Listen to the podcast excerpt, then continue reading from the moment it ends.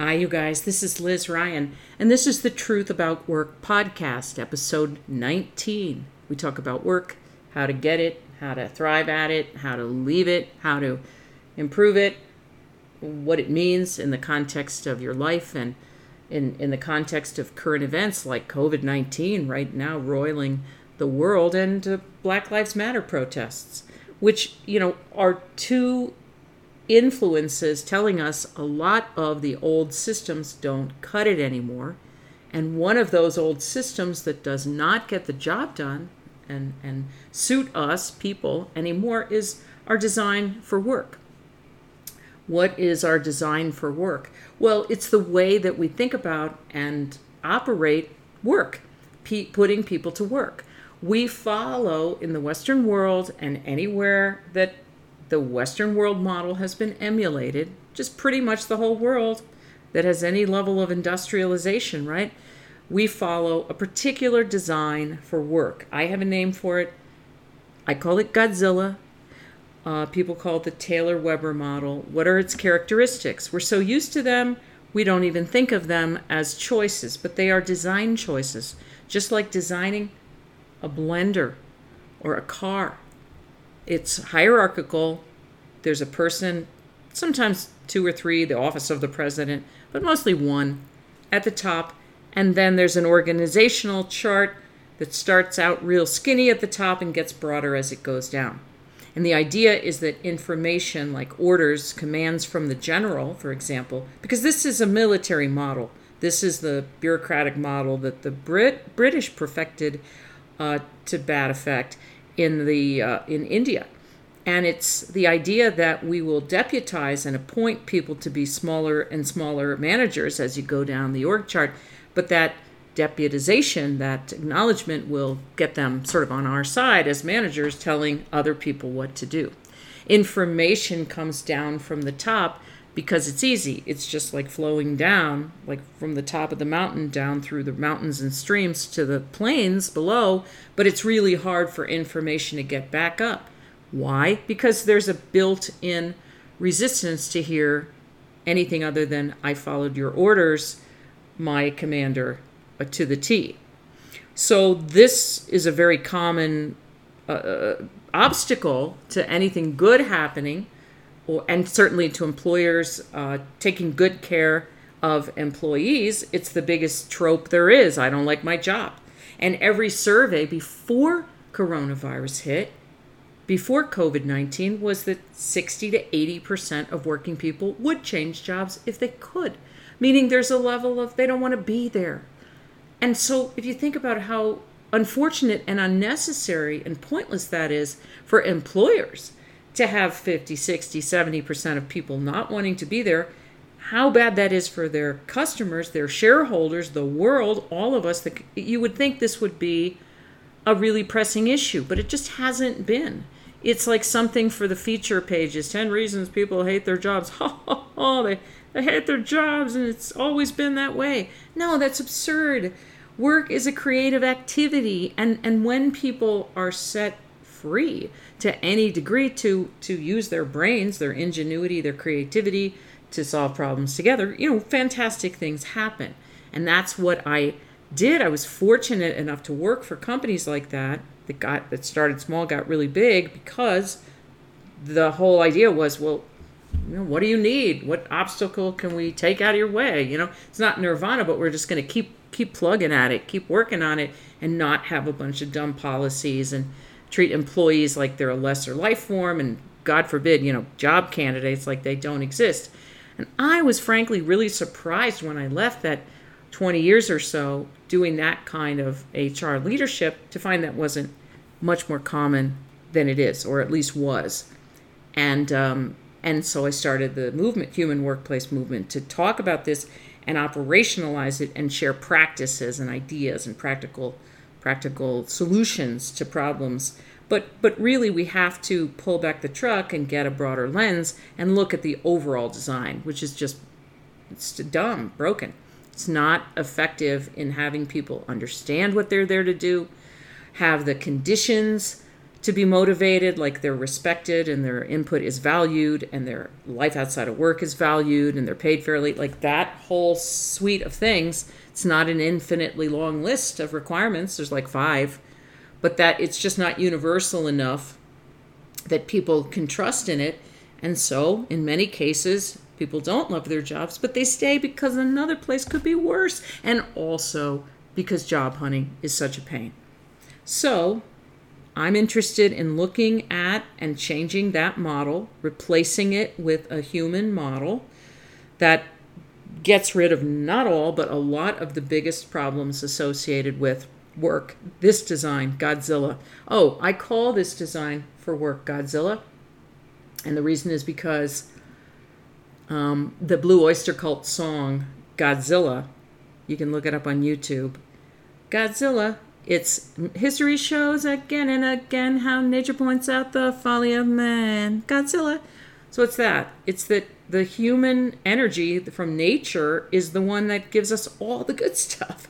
That's not Pollyanna, you know, haha, like like woo woo HR stuff. It's so nice, tiptoe through the tulips. No, it's just basic look at people and how they function. They're going to care more and do more and think more and be more connected when they're just treated like they have a reason to be there and their input is important. There is no reason whatsoever for this sort of like mindset of we have to keep the employees in line. And here's 45 things you better not do. Why did you think that I wouldn't know that? There's there's a tone and there's an energy top down and fear-based, full of threats and admonitions. And none of that is good for business. I'm telling you. It's really really really bad for business. And so that's, you know, kind of my sermonette. But um, this design for work is tired. It's destructive. It's racist and misogynistic, ableist and intolerant. It's not LGBTQ friendly. It's it's just you know outworn its welcome. It doesn't have utility and something more organic and more creative so, for example, just a few practical, if you're wondering, you know, what are the specific things that have to happen? The first one is we have to get rid of employment at will in the United States that says anybody can be bounced, terminated at any moment for no reason. How can anybody connect to a job or an organization? Yeah, you just might be gone one day when you come back from lunch. And that has happened to people. They came back from lunch. Yeah, no, you've been here six years. We don't need you anymore. So that has to go away. That's absurd in every industrialized country, people cannot be terminated for no reason. And if they are, financial downturn, for example, they get paid, they get a check to tide them over. We go stand in line, figuratively or physically, at unemployment, and then they see whether you're eligible. You went to work, you got laid off. How could there be a question of whether you're eligible? One of the eligibility things is you have to have been at the company long enough. Well, dude, I applied for the job. I got the job. They laid me off. Why would my longevity on the job? It's a very ridiculous, ridiculous system. I'm happy that in this latest, in this response, very weak, painfully bad, and incompetent response of the U.S. government to COVID 19, one of the good things that they did was uh, pay an extra $600 of unemployment compensation this spring and summer. That's huge, and they should keep that going. And the other good thing was to pay independent contractors for the first time that I'm aware of. Uh, in my career, uh, unemployment as well as employees. That's huge. And that should continue too. Because otherwise, it's this bias, this societal bias reinforced by the unemployment comp system that says, no, you got to work for somebody else. That's socially acceptable. You go off as a contractor, you're on your own. I mean, we need contractors. We need that flexibility. Every job's not going to be a full time job, especially as employers, you know, pull back benefits. So my vision would be we get rid of employment at will. We add a universal basic income and give up the ridiculous notion that the needs of employers and the needs of working people are just going to magically coincide such that everybody has a job. That's absurd. It, look at some of these job ads and then say that every single person in your neighborhood or in your town is going to be employable, literally anywhere. there has to be universal basic income and a federal jobs guarantee, which we've done before, which says you will have a job, you will get employment. There is so much to be done in our infrastructure and and and helping older people and infirm people and little kids and and, and streets and parks. There's so so so much to be done. Let's just be smart um, and shift whatever we need to shift to respond to the way the world is now. So, those are some of the things I'd like to see in the working world. Our design, Godzilla has to get back to the bottom of the ocean. It's just really destructive, and my inbox is testament to that. And the thousands of people that I met when I was out traveling before we were all sent home that have unbelievable stories of, you know, great promise and potential in people and teams and products and initiatives and squashed for no reason because on some uh, nested Excel spreadsheet, hell didn't show up as carrying its weight and we have to make tough decisions. We are too oriented in the business world to the short term gain. Duh. I know you know that, but it's it's it, it's killing us. It's killing us from global warming to the way that people are treated uh, corporate profits on a quarterly basis are everything. And obviously, that's not sustainable. You could develop the whole world until there's no more oceans, there's no more fish, right? Everything has been turned into some kind of a factory for fidget spinners or whatever. Not hating on the fidget spinners, it's just, you know, one more thing we super don't need but you could make some money. So let's get the money. You're going to have seven people that have all the money in the world. It's heading in that direction now. This was all predicted many years ago. It's past capitalism needs a different name. That's not capitalism anymore. That's seven rich people run the world, and millions of people have nothing. Anyway, let's get to some questions. Hey Liz, I wouldn't normally care about the bonus details in my uh, job offer, but in this case, it's a significant percentage of my compensation. But I feel that the hiring manager thinks I'm needy. We've had two conversations about this topic already. Should I just jump in? What a great question, and one that a lot of folks are going to run into if they haven't run into it so far. It's energetic, you know. You just have to listen to your gut, check Glassdoor, ask your network, read about this company. How did you feel with this manager? How did you feel interacting with the company since the hiring process started? And what's their reputation? Who are the leaders of the company? And what's their background? And what's their reputation? If you've had a bad experience on the on the uh, job search trail and this is like the first offer you got and it hasn't been a great recruiting process but you got to get some money to pay the bills then you probably want to jump in and keep the job search looking uh, uh, going the job search engine running. But if you have a, alternative options it's not a great idea to put a big chunk of your compensation at risk in a bonus plan especially if you can't get the details on it easily. It's not to say every company has detailed bonus plan, you know, specs right there. They should give you a feel. What are you basically paid on? How often does it pay? What could you expect as a first year bonus? What do people typically get? I mean, these are very, very reasonable questions, but there is often a component for the manager's discretion or for special projects or objectives that have not yet been developed, much less assigned. So it comes down to trust because here's the thing you could get that document and it could be down to the penny and it could give you a lot of confidence in the company's attention to detail. You could get in there and say, This is a terrible plan. Whoever made this plan had no idea what this job was about. So it's actually trust again. Or it could be an incredibly detailed, thorough, um, very calming plan to read. And then you could get in there and they could say, after three weeks, now we're changing the plan. And that might be a terrible thing that would hurt you financially, or it could be a great thing. So, once again, it really comes down to trust.